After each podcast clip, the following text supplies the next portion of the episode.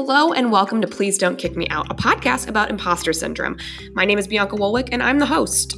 I interview my friends and people that inspire me to figure out if they have the key to life and they feel successful or feel like they don't fit in like I do.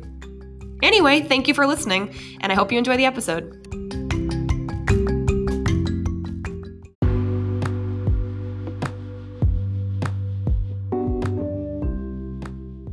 Listeners, it's January. As I mentioned, merch, a website, all of that, it's coming down the pipeline. But I just wanted to uh, remind everyone that if you feel like you have a story to share or advice for my listeners, you can be a podcast guest.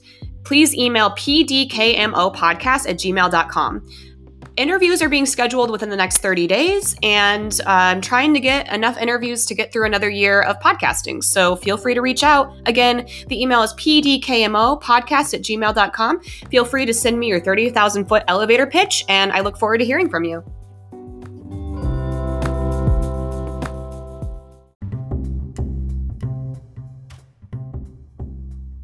This week's episode features safety expert Jay Allen, PhD. He is a pretty cool dude um, who had some interesting things happen in his career, which has shaped kind of where he's at now. So it's a great perspective, and I hope you guys enjoy the episode.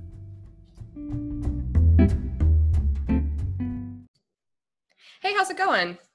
Oh, pretty good. How are you? I am doing well. You know, another day at this point. I'm never sure what day of the week it is. So, to my listeners, this is Please Don't Kick Me Out, a podcast about imposter syndrome. And the lovely voice you are hearing on the other end is Jay Allen. Jay, would you like to give your 30,000 foot elevator pitch, who you are, what you do, etc.? I will make sure that it's not 30,000 30, feet tall, but we'll make sure to try to make it short. My name is Jay Allen. I am a industrial and organizational psychologist who is also known to be a motivational speaker, and I host two radio shows and two podcasts. So it's kind of a different world out there. Yeah, absolutely. And uh, I've kind of mentioned this a few times, and I actually chuckled because I'm looking at your answers. Um, so Jay and I mat- uh, matched through this. Well, not even match. I just reached out to you um, verbatim. But basically, Matchmaker.fm. It's a free service um, hosted by Podcast.co um, that I've just kind of been dabbling in. You've been dabbling in, and it seems to be working out for both of us. So um, thank you again for taking the time to interview with me. And I'm really excited to share your stories. So let's just pop into it the elephant in the room which is of course imposter syndrome of course what this podcast is about the feeling of feeling being found out as a fraud, etc. Um, so I always like to ask this question because resoundingly everyone has the same answer, and I always say if your answer is not this, I'm wary of you. So do you feel like you have it all figured out? Oh, absolutely not. And whoever tells you that they do is full of, well, I don't know if we can curse, I won't say it, but full of crap. oh, I don't mind. Yeah. Um, yeah okay. we're, we're typically pretty, uh, you know, safe for work in here, but, you know, occasional shit and fuck is fine. So okay, just, just, want to make sure. Now, now, the other thing is that you referenced that we met on matchmaker.fm. Mm-hmm. Now, when you first started telling people about this, did you when you first told him doesn't it sound like a dating app oh my husband was like because i use bumble bff for friends so mm-hmm. i use the um, and i met my husband through, through tinder and and a, a, number of other matchmaking websites was how we met because i said no i don't want to go on a date on tinder. And then we matched on bumble and then he found me on okcupid and i was like fine. So um, but that's you know different stories mm. but i'm pretty privy to those kind of you know dating apps being a millennial myself but matchmaker.fm yeah it does sound like it would be a dating website. So i, I, I told my husband i was like yeah. So I, I met this guy on matchmaker and he's like what like, right. No, I, I, was telling, I, was, I, was telling, my wife, I was like, yeah, I'm signing up to be a founder on Matchmaker. And she kind of looked at me like, what? I was like, oh, no, no, no, no. It's for, it's for um, actual interviews on podcasts and radio shows. And I kind of got the look. So I was like, probably I need to give a better explanation next time. Yeah, it's it's uh it's definitely an interesting a name though, but I will say the people that are on there are incredibly interesting and it's funny because a lot of the people that I've reached out to um, or have reached out to me have been like, okay, well, you have a podcast about imposter syndrome, but I don't know if I have imposter syndrome, but I was really nervous to message you. And I'm like, yeah, dude, that's imposter syndrome. Like, what's your email? Send you a questionnaire. Let's do it. So, yeah. And regarding like the feeling like you have it all figured out and stuff, um, yeah, no, I don't. Um, I think that life is a completely moving goalpost. As soon as you hit that goal, there's another goal, or you're always working. Your what you learned five years ago is different from five years from now. So I definitely appreciate that answer, but it kind of feeds into the feeling of imposter syndrome because we're comparing ourselves to others. So we'll just pop into that question: Do you feel like you fit in or suffer from imposter syndrome? And what ways? And what does imposter syndrome mean to you? Well, I definitely suffer from imposter syndrome because I, I look at it as almost like you're giving the explanation there about the goals. Is once you actually get to whatever that plateau is or whatever you're trying to reach, you look at it and you go, does it give you that feeling that you thought that you were going to get by being there? That's mm-hmm. the first thing that I would run into.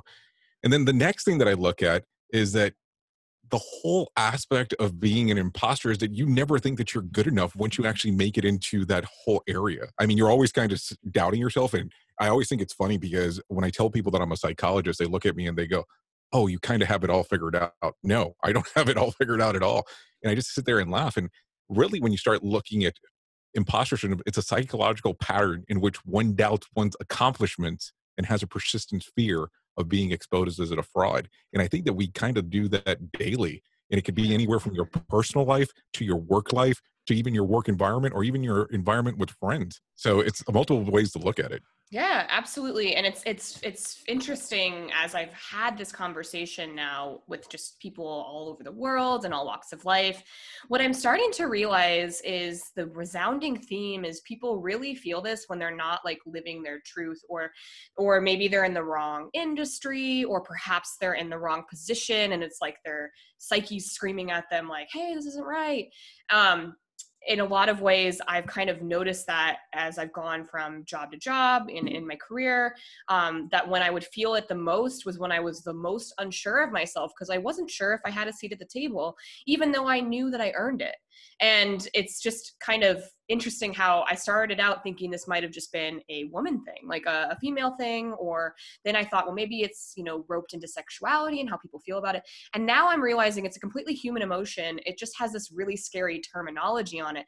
People are afraid to um, you know say oh, oh yeah i have that because they you know it, it sounds scarier than it really actually is no, totally agreed. Totally agreed. And I think that, you know, from a female perspective, it has to be so interesting too, because you bring in the aspect of sexuality where people go, does this play a factor on what I'm trying to accomplish? Because, I mean, if you kind of go with some old school mentality, and I'm talking about the older white male that, mm-hmm. you know, mm-hmm. think the good old boys club used to be like an important thing of, well, I can say this to this female, and maybe if she agrees with what I'm saying, she'll be willing to move up within an organization. And I think that we're trying to go get so far away with that from that which we should be doing but then i look at it from a female standpoint and go how do you look at that now? I mean now that we're making the transition from the me, me the me too movement to now i mean how does that transition work you know as we as we move forward?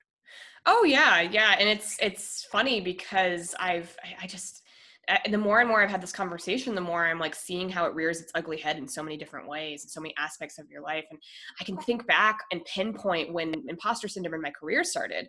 I had uh, interned and then I got hired at an advertising agency, and I was just in shock and awe that they even wanted me. They were so cool. It was like this advertising, independent advertising agency in Denver, Colorado, which is where I'm from.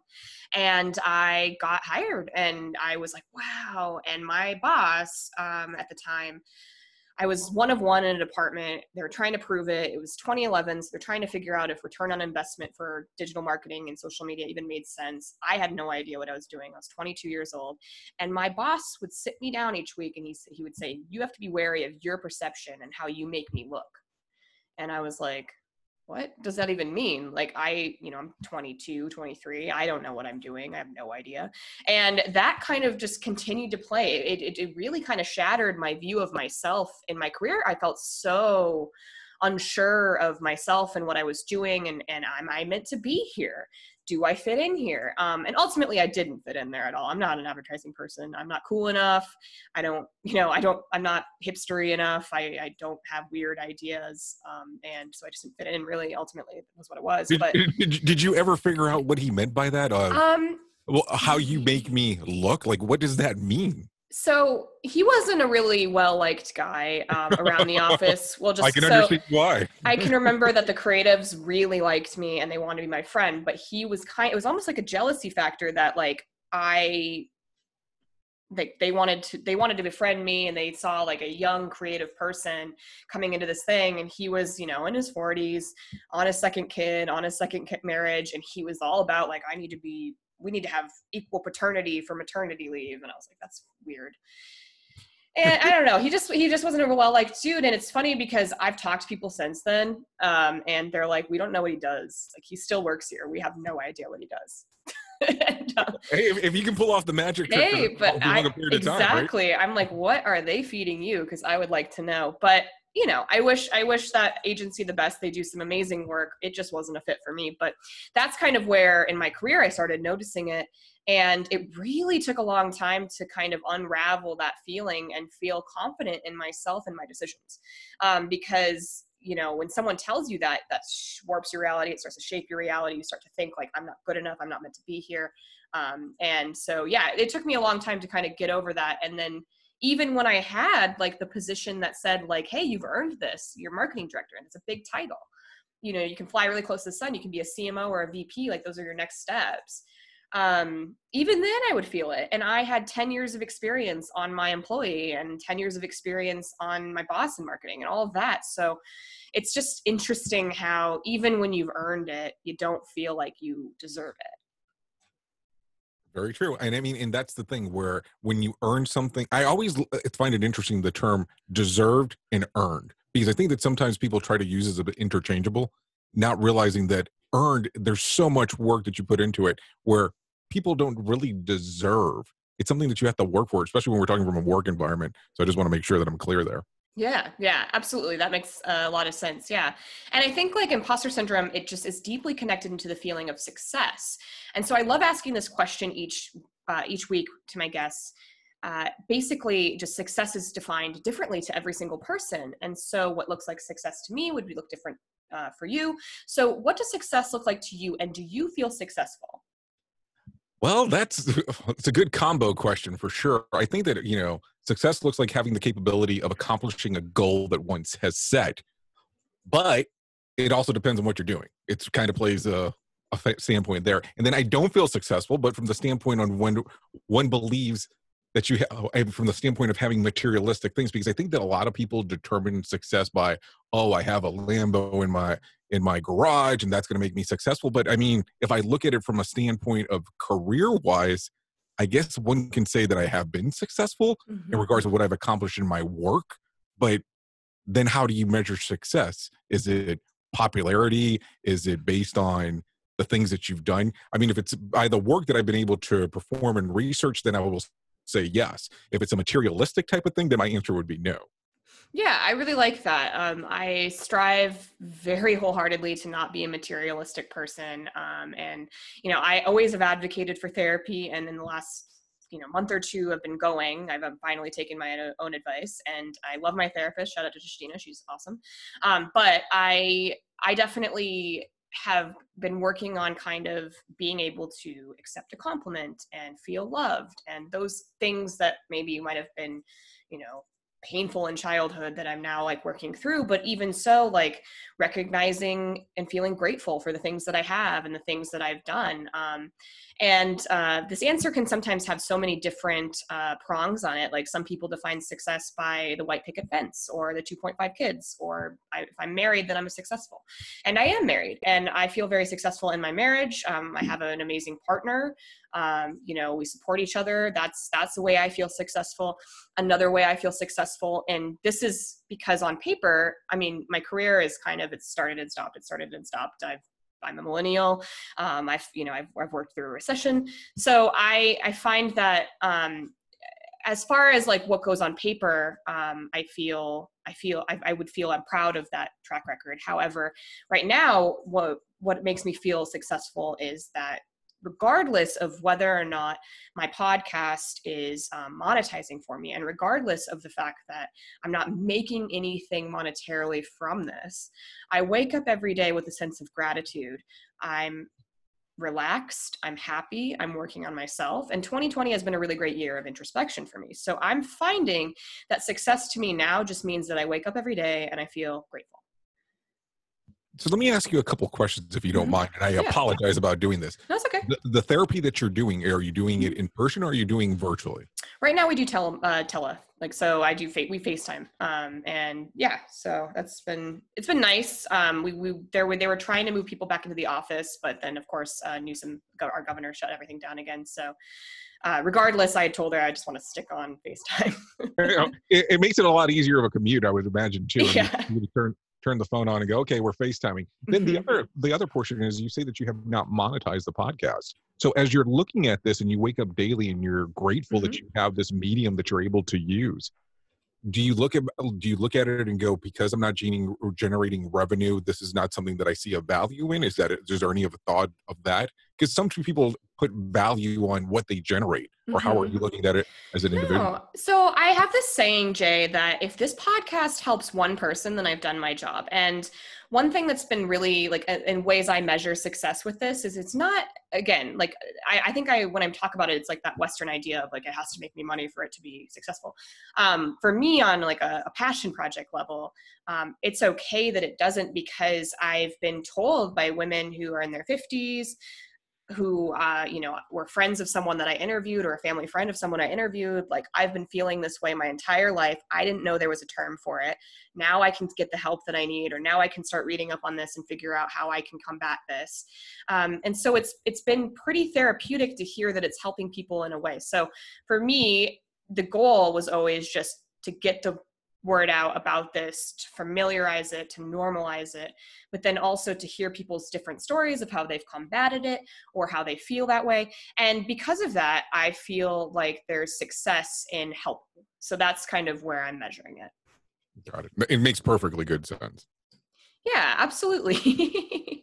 um, so I love this portion of my podcast. Um, it's always fun to talk about the things that people are absolutely fanatical about and the things that um, we might have that are unpopular opinions. And I always like to share something that I'm currently fanatical about.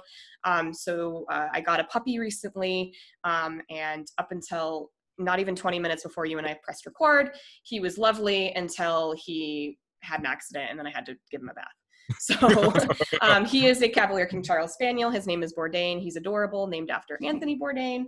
Um, but he's also a puppy and a nightmare at the same time. Hold on. So there's an Anthony Bourdain reference, and then there's based on some of the information you had sent me, there was a Guy Ferrari reference as well. Oh is, yeah. Are, are, you a foodie, or is this what we're finding out? I'm. I am absolutely a foodie. Um, you know, before before all this stuff shut down, my husband and I, um, the, the, the most recent restaurant we went to that we loved, we went to we went to Vegas right before the pandemic, and everything shut down. It was Cher had canceled her concert.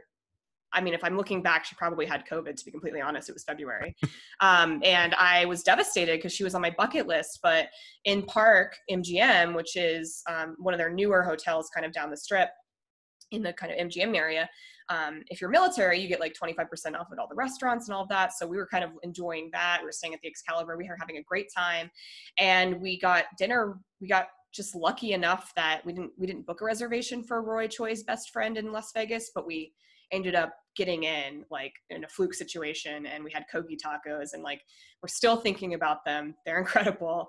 Um okay hold on. how do you how do you get in on a fluke situation? Well like under, two people left two people left and they were like we can squeeze you in right here. And then they like took us in the back room. There's this huge like mural of like you know Biggie and Tupac, and we're like, okay, cool, this is neat. Um, and it was awesome. It, it, was really cool. But then I found out that Cher was canceled, and that was a bummer. But overall, that was kind of like those are the memories that he and I cling to. We watch a lot of cooking shows. Um, Kitchen Confidential is a book that we both really enjoyed. But then also, um, we've always wanted to name a dog Bourdain uh, because even before Anthony Bourdain committed suicide, even before all of this, I always loved his travel shows and the way he traveled and the way he was really trying to learn the culture without being hokey about it through food and in just like a really nice way. Um, and from everything I've read about him, you know, he was a he's a pretty great person, and fortunately, you know, people have demons that we might ne- never see.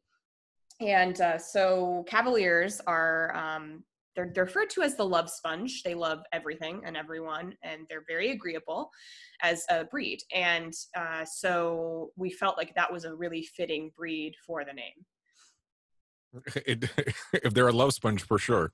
Yeah, yeah. And then I do love Fieri, uh, Guy Fieri. I eventually do want to get another Cavalier and name it Fieri. And I know that like there was a rivalry between Bourdain and Fieri, but Bourdain just hated, you know, celebrity over the top chefs. And then I think Guy Fieri is a meme of a meme of a man. I just think he's hilarious. So now, have you been to any of his restaurants? Yes. Um, okay. Actually, when we got married in Vegas, we stayed at the hotel that had his restaurant in it, and we like this following morning hung over because we had had friends in town and stuff and we are like well we're gonna go day drink up and down the strip um, so we did we started with like trash can nachos and like bloody marys at that they're restaurant. so good and we were like all right let's take on the day so yeah we, de- we definitely love it and then there's um we're kind of slowly picking at the restaurants that are on triple d and hopefully most of them make it through and at least the ones in san diego um, most of the ones that are on there have so far have made it through the pandemic, but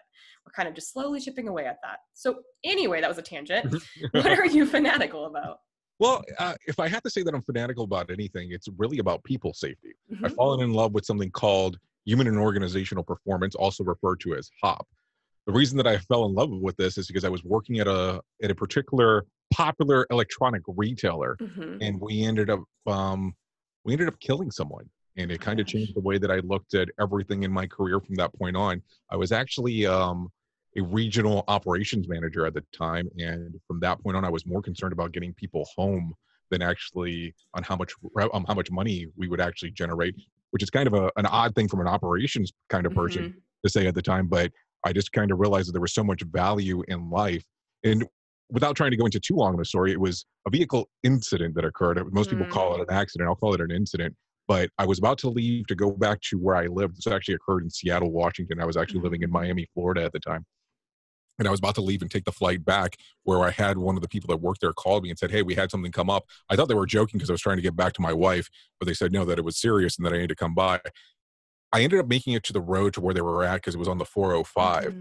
And when I was standing there and watching the aftermath of this big incident that occurred on the highway, the person that we ended up having the vehicle incident with that passed away, the mother showed up. Oh, and I remember her getting there crying.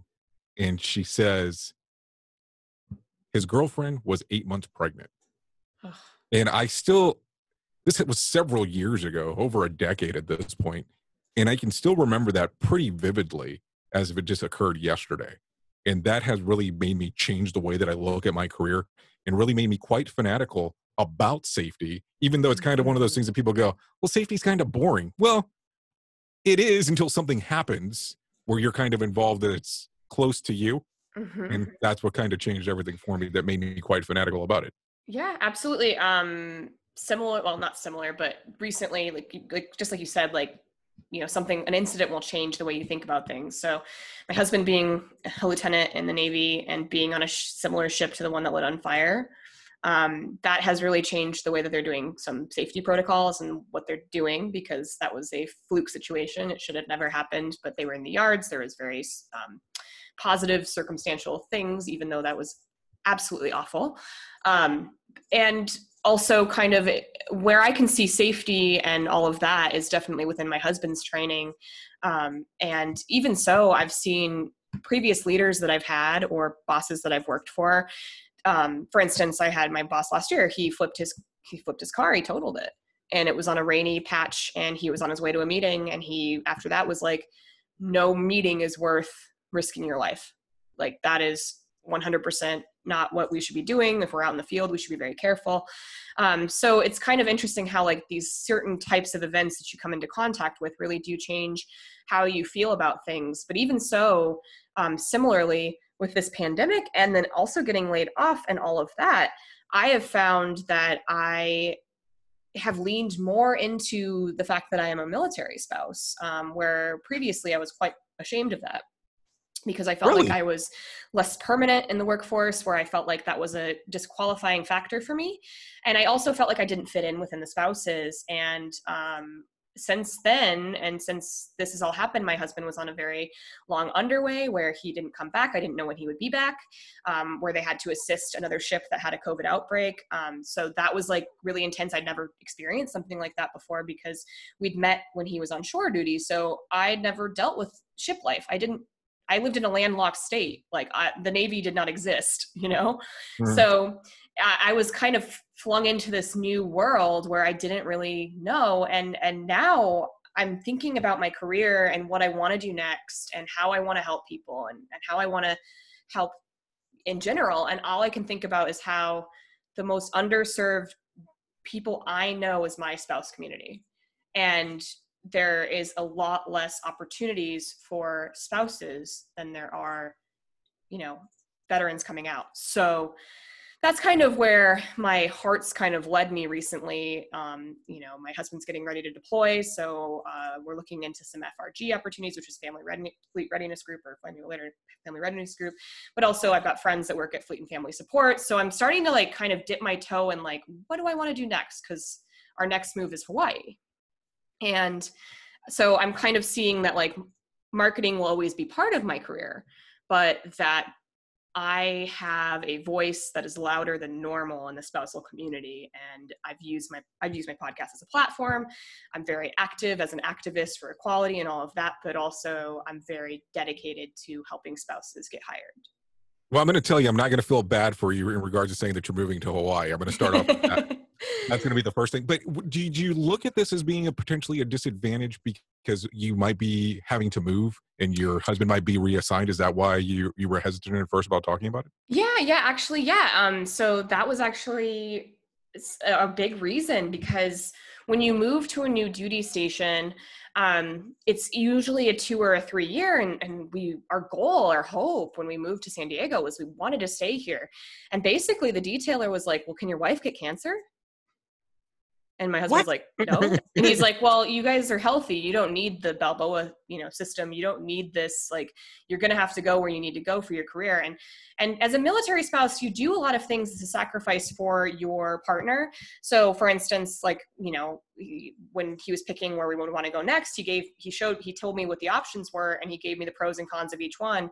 And you know it just worked out that hawaii made most sense next because he if he wants to get set up when he gets out of the career and six get out of the military in six years this will set him up for a career outside of the navy. And i would be lying if i said my husband was not terrified about what comes next in the next chapter. Um, but I'll try my damnedest to get him ready. That's that's my whole help and goal. Because there's been times where I've had an issue at work and I tell him about it, and he's like, "Well, did you think about just telling them to fuck off?"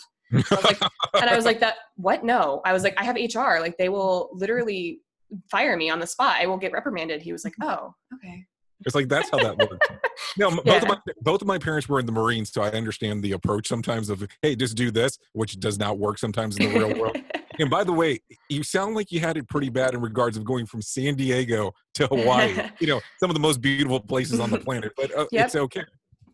Yeah, we actually um, we own our home out here, so we will be renting it out, and we plan to retire out here. But when I say this to people that are civilians, they're like, "Wait a second, but like he's 32, you're 30, you're 33, you're 31."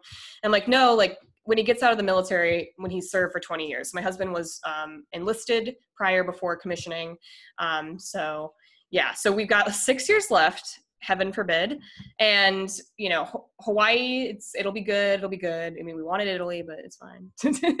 oh, I mean, uh, uh, Hawaii. You know, is is a good second option. I, yeah, I yeah, yeah. But you know, it's definitely not without challenges because when you move to the island, then there's a whole skew of other things, and so um, getting a job as a spouse can be kind of difficult, of course. But I don't envision I will have any problem. But of course, you know, people people can kind of outweigh based on like people who are native versus people who have come from the military and all of that. Right. So we so, will see. a couple different things there because as you probably have heard by now, they're not allowing tourists, and I'm mm-hmm. using the tourist aspect until why until I think they said September now is I think that the, with the date that they just changed it to. How does that apply to you being a military spouse?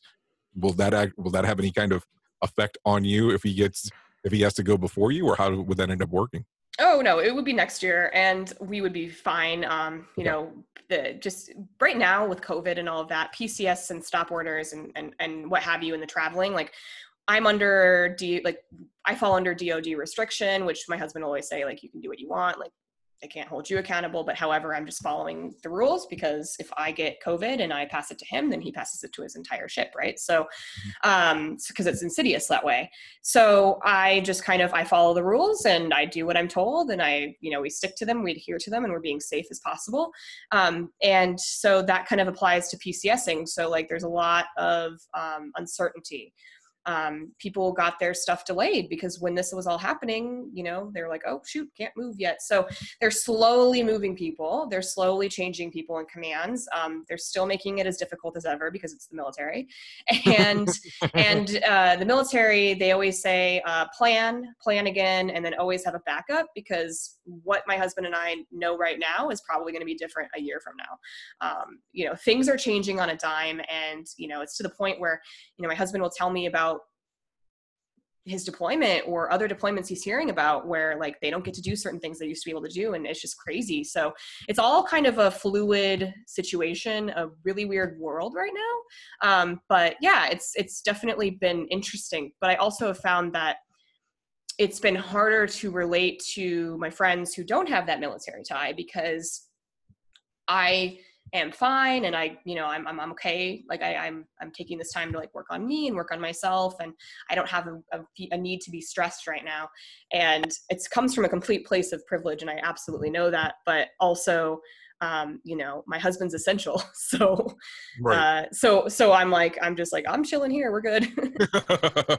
so of course I'm, I'm, so, I'm sorry about keep on asking oh, questions, okay. but do you think that uh, you'll end up doing a military podcast as well? Um, pro- I, my goal would be to eventually like be a guest on someone's um, because my third episode I interviewed my friend Shelby who her husband's a pilot and my husband is uh, in cryptology. And so it's weird because even in spouses like even the spouse groups we have different things. So um, the surface warfare officers are different than the pilot community, than are different than the seer community, than are different from the you know just people who do sh- do random stuff. So it's it's very interesting how everyone has a different approach to it. Um, but yeah, I definitely have an interest in the veteran and the military space for sure.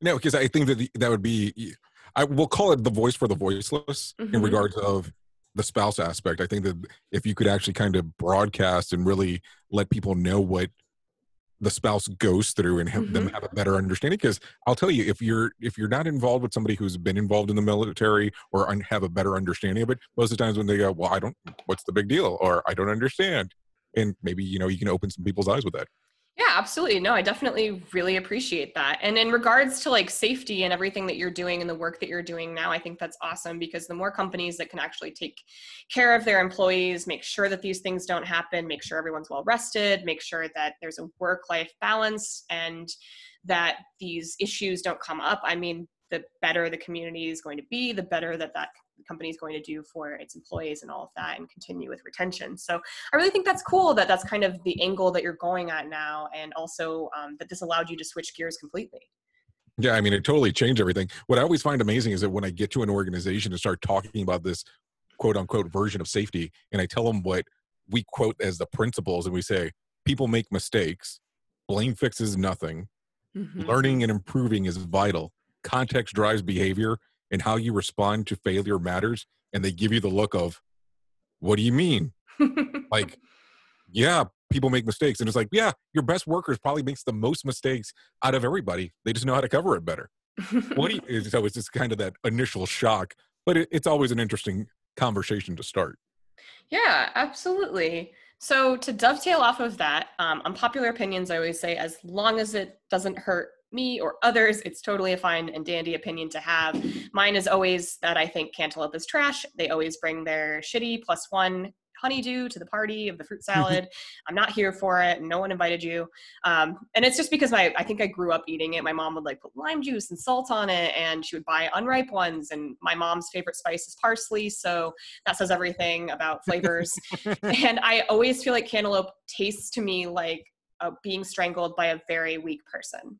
So, um, or like sometimes I feel like the flavor is like um, kind of like how they talk about LaCroix, where it's like static um, white noise from another room about like whatever banana flavor it is or melon flavor it is. Um, so, it's a silly opinion. Sometimes people agree with me, sometimes they don't. Um, but yeah, so what are yours? well, I think that some of mine have to deal directly with politics. Mm-hmm. I think I think okay. talking about politics is directly a waste of time, especially yep. if you have somebody from the right, the middle, the left, however you want to look at it. And I I think that it's kind of it's kind of pointless most of the times having the conversation because unless they're asking you directly your mm-hmm. opinion yeah, about something, you trying to give your opinion yes. it's kind of like trying to jam something down somebody's throat. You're not going to have the the benefit of the doubt by attempting to do that. And I look at it as if people want to speak politics, speak politics. We're better off if you ask me or if you tell me something opposed to asking me a question because most of the times I don't agree with even, you know, the liberals or the right or the left. So I'm not even sure mm-hmm. where I stand. Yeah, absolutely. And it's so funny because I just had a conversation with my mom last night and it was just like, ugh. she basically asked me if I thought that the virus was real. And I was like, oh my God, mom, why? Um, and she was like, and she just was citing these articles. And you're right, you cannot argue when your opinion is different. And I think I closed that conversation out by saying, you know, mom, thank you for the college education that you've gifted me, you and dad. I'm going to use that education and educate myself. So you can do the same if you'd like. And, um, and, and it was just like a mic drop. I was like, I gotta go. but, no, but, I, but, yeah. but look at it, look at it this way. So we started talking politics and just think about how crazy that is, this world that we live in. yeah. That the first thing that comes in mind is the virus yep. because it's been so politicized now. Mm-hmm. So is it political or is it not political? Is it a hoax or is it not a hoax? It's there's so many different conversations yep. that come out of just certain themes which I go, is it really worth talking about? Absolutely. And, uh, you know, I, my, it's funny because my husband and I, when we got married, we had vows. My husband um, is very opinionated, just like me. Hmm. Op- opposites really don't attract in this situation. and uh, so he, um, you know, he's gotten better about it. But I, in, in, our, in my vows, I was like, and even though you like to fight on the internet, uh, I still love you um, but he you know he likes he likes a good um, he likes to be right and he likes a good debate about politics. And i've been told by many of his friends colleagues family about it. And i'm like no i know. That's a thing he does. Um, it's it's fine. It's endearing and to the point. So now i just respond to all of his statuses. It's funny because he's sitting across from me right now. I respond to all of his statuses by just being like stop or i'll just put put a gif in there. But um, well, the interesting part is that he's only hearing one part of the conversation, so absolutely no clue what I'm saying, which is quite fantastic. yes, I know, um, but I but I do agree. I think that I think I think you're spot on there. It's because if if you've got a fully made up opinion about whatever it might be, if the right is right, the left is right, you're progressive, this, that, or the other. Nothing I say is going to convince you otherwise. If you think the sky is green, the sky is green. Like that is going to be 100% your opinion and i think people have to like come to a new thing. Like right now in kind of with black lives matter and all of this activism and allyship and people becoming woke for equality and it's uncomfortable uh, there's a level of okay like you can teach someone to fish but then they have to like fish for themselves. Like i can educate you on why that might be rather ignorant but it's up to you to do the groundwork to end your systemic racism, so to speak. So it, it, I'm just kind of seeing it from all angles with all of these very, very heated topics everywhere. And I will say that June was just so overwhelming for me. I was like, I don't want to log onto Facebook. I don't, I don't want to look. I don't want to see anything. and why June in particular? Why was that so overwhelming for you? I think it was just the media was blocking so much Black Lives Matter content. I mean, between the protests and stuff, and um, that, and it was like that, and then we were like not really talking about pandemic anymore and then now it's like ah the pandemic again. So it's just a lot of people just angry and bored in their houses being mad about things and i was just like get off the computer and like go ride a bike or something. So that that almost brings up like a very good opinion question. So now that you're seeing that you know there was a lot of things blocked in social media mm-hmm. what do you think about all these people that are pulling out that are advertisers from we'll say facebook in this particular one that are that are pulling out of facebook because they don't agree with quote unquote Facebook's hate speech? Okay, so uh, I've always hated Facebook ads. It was my least favorite part of being a digital marketing manager. And uh, when you say that you want a digital marketing manager and you say that you want someone that's good at email and PPC and SEO and Facebook ads and all that crap, Facebook ads are in and of themselves, they change all the time. Their algorithm is different. Um, so for me, I'm like, if you're not going to spend money on Facebook ads anymore, I'm all for it because I hate setting them up. Um, so as much as I think, you know, um, I, I, just, I guess my opinion, this would be maybe unpopular as well. My opinion is that if you are going to be advertising right now, you better be saying the damnedest right thing and you better be sensitive and you better have a really good message and it better just be able to razzle dazzle me because right now I'm finding that people are canceling brands left and right as they see things that they don't agree with. Right. Especially because I'm my millennial group, we're very much like oh they they did that? Nope they're canceled. Um, and so we're very snap judgy um, sometimes. And uh, so that's kind of where i'm at where it's like if i see an ad and i don't like it because i'm like this is totally tone deaf or out of place then for me i'm like why would you, like who was the person that decided this? Because i don't like it. Well, and it's funny that you mentioned you know the facebook aspect and how their algorithm works because there's so many different changes that occur inside mm-hmm. of that algorithm number one. And then and that's the other thing is that now it's Facebook ads and it's also Instagram ads because of how they own both platforms, but you already are mm-hmm. aware of that. But then you take a look at it, and also and we go into what we'll call cancel culture, where mm-hmm. if I don't agree, all of a sudden you're canceled. But sometimes some of the news reporting that's out there is not what I'll call 100% accurate. Mm-hmm. That something could be taken out of context and have a whole change to your whole life just based on that. And let's just be kind of uh, let's be honest here. How the majority of people look at particularly a brand or a product will influence the rest. It's just the way that the way that it happens. Yeah, absolutely, and I I definitely uh, agree with that. And I'm also not a huge fan of current journalism. I think it's messy. I think it's, it's unethical. I think it's, it's unethical. journalism, and you know. And, you can't and call it journalism. Yeah. Well, I can't. Yeah. Well, I'm definitely. There's points where I'm like, did we get the same degree? Like, did you take this ethics class? Because I took this ethics class and it was hard. I mean, they're and, all they're all opinion based. They're it's exactly. so opinion based on the way that it works now. And if we if we want to go back into a little bit of the politics side, it's like if I watch CNN, well, I kind of know where you stand. If I watch Fox, I kind of know where you stand. Mm-hmm. If I watch MSNBC, mm-hmm. I kind of know where you stand. And it's just so driven one way or the other. It's like where is the old school news where the Walter Cronkites, and I know that I'm going extremely old. Mm-hmm. It makes me sound very dated, but you start you start looking at that and go, where is the journalism where you had the Peter Jennings of the world and all of that, where it's not driven by quote unquote the media behind the media? Like, yeah. where is that? Absolutely. And I will leave it with a story that like just has stuck with me with regarding to uh, journalism recently. So I live in Lemon Grove, which is in East County, San Diego. Um, and uh, around the time that this all started shutting down, and my husband was underway, and I remember this happening for a fact that he was not here. I heard the helicopter kind of circling around my neighborhood, um, which is a cop copter because that makes sense. Let's put our tax dollars there. Um, so it's floating around, and I hear that it's saying something. So I pop outside to hear what it's saying, and basically it's saying they're looking for this man, um, blah blah blah. Well, I'm in this Facebook group, Lemon Grove, and I start to see posts about it, and people are taking photos of the crime scene, and people are talking about like what's going on, and like this is what happened, and then I see the news report. So a man had killed his girl ex-girlfriend's children, coming to take care of the problem, so to speak. Um, you know, clearly a disturbed person, clearly some kind of mental issue there. Um, but the thing I didn't understand was that they interviewed the victim. And I just found that so unprofessional, so upsetting and like jarring that I was like, what is like are we are we getting the same classes? Did we take the same classes? And i know that i got my degree over 10 years ago but like like i would what? You know? So that stuck with me and that really kind of sullied my opinion of just modern journalism if you can even call it that. And so from now on i've just kind of like looked at everything through rose colored lenses where i'm like yeah okay. Like it just doesn't make sense that someone would report like that. So it just made me really think. Well, I mean, it's absolutely true. It's the way the journalism was to what it is now is totally different. You can't even call it almost the same thing anymore.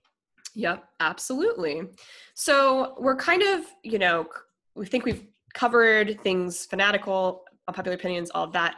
Um, given pandemic, what's going on in the world, things being different, 2020 being a different kind of year, um, what's currently making you happy in the world? Well, I mean, the things that make me happy is, of course, my my two daughters and my wife they of course make me happy but i really do tend to enjoy the work that i do and the people that i get to interact with. And even though it has changed the way that it was because i used to get to inter- interact and go into different companies and organizations throughout the us and throughout canada where i would go and visit in person now it's just become a, a different medium where it's the whole virtual world and I really enjoy being able to get to meet new people. I mean, such as yourself. Oh, yay. I like that a lot. And I really do feel like there's such a beautiful, positive aspect to what's been going on in the world. Like, we've never been more connected. We've never been more communicative. We've never been checking in as much as we have been. Like, I know I've, when this all started, I started talking to people I hadn't talked to in years. Like, that I was like, hey, you know, they checked in on me and then we would do Zoom happy hours and we would talk all the time and a lot of that's fallen off and we you know we still text and stuff but even so it was nice to just feel connected because i was at the start of this completely alone. My husband was gone. And so um, it's been really nice to kind of see also kind of where the workplace is going how people are adapting and changing and just kind of um, it, it makes me excited for the future of companies working that kind of stuff. Um, and yeah I, I really think that as much as people are like, boo, this sucks, 2020, throw it away. I always say, if you don't come out of this a better person, like a better version of you, like if you don't take the time to focus on yourself, find a hobby, be creative, be more human, go to therapy, like do the things that you want to do to better yourself, then really this year was definitely not your year.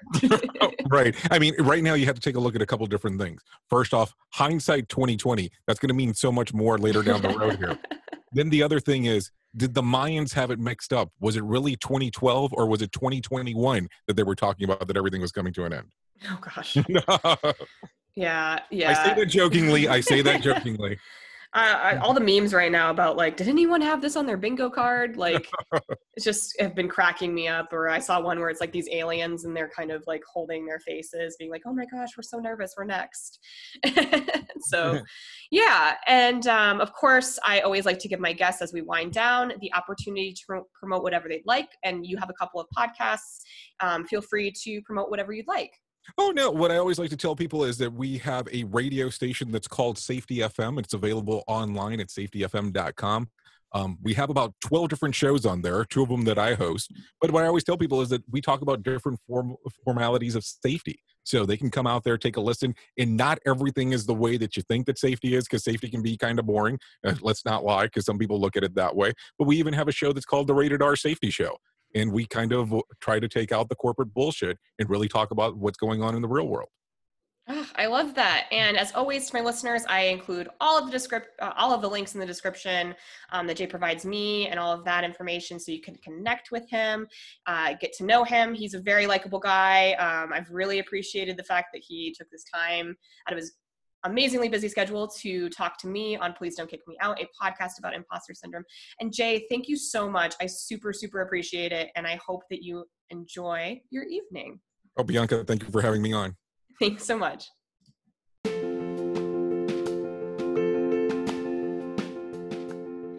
This has been Please Don't Kick Me Out, a podcast about imposter syndrome. If you like what you hear, please subscribe, like, comment, share, tell a friend. You know, that's how I'm going to keep these stories going. Also, if you want to be a podcast guest, you can reach out to me at pdkmo podcast at gmail.com and we can get it set up. Thanks everyone for your continued support, and I look forward to, you know, connecting with you again next Monday.